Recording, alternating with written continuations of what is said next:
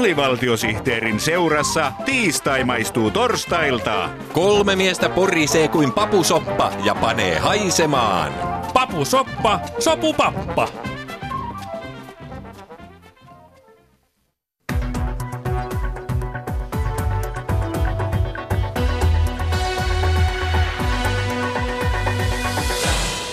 Tiistai tivaus, tiistain tiukin tivausohjelma.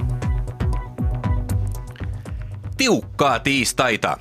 Tänään laitamme tiukoille Postin toimitusjohtajan Maikki Helisen Postin uusista strategioista. Tervetuloa tiukattavaksi Maikki Helinen. Kiitos, kiitos. Tässä on vuoronumeroni. Sähköinen tiedonvälitys on mullistanut Postin toimintaympäristöä niin, että yhtiön liikevaihto muistuttaa enemmän lehmän häntää kuin innostunutta sonnia. Totta.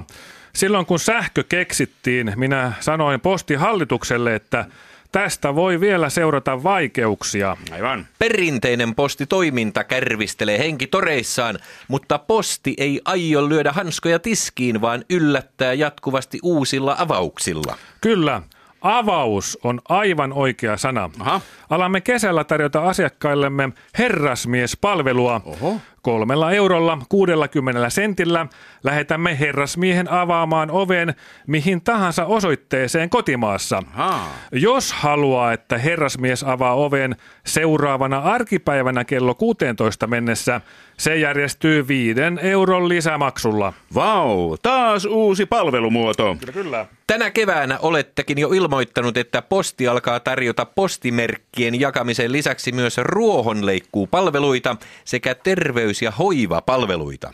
Eivätkö nämä ylimääräiset palvelut mene jo vähän väärään osoitteeseen? Vuonna 1638 perustetun postin toimitusjohtaja Maikki Helinen.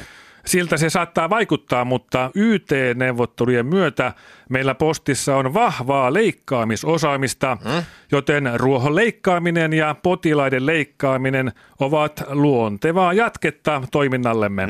Vai, vai niin? Muutenkin monet terveydenhuollon toiminnot liippaavat läheltä postin vahvuusalueita. Vai niin? Lääkäriajathan ovat olleet kortilla jo pitkään ja talven liukkailla keleillä kaikkien vanhuksien kädet pitää laittaa pakettiin. Aivan. Korttien ja pakettien kuljettamisessa posti on Suomen ylivoimainen ykkönen. Näinhän se on. Postin suunnittelemista ruohonleikkuupalveluista tulee mieleen, että onkohan niistä ympärivuotiseksi yhtiön talouden pönkittäjäksi. Suomessa ei ruohikko tosiaan kasva talvella, mutta posti toimii kaikkialla maailmassa. Aha. Esimerkiksi Australiassa on talvella kesä. Ruohonleikkaajan lähettäminen ruohoa kasvaviin maihin on loppujen lopuksi aika halpaa. Jaha. Jos haluaa varmistua siitä, että ruoho on Australiassa leikattu jouluun mennessä, niin ruohon leikkaaja kannattaa lähettää Suomesta viimeistään marraskuun puoliväliin mennessä. Aivan. Entä mistä idea terveyspalveluiden ottamisesta postin valikoimiin? Sehän on itsestään selvää. Kirjeet ovat jo vuosisatojen ajan alkaneet sanalla terve. Tämä osoittaa, että terveys on aina ollut postin keskeistä ydinosaamisaluetta.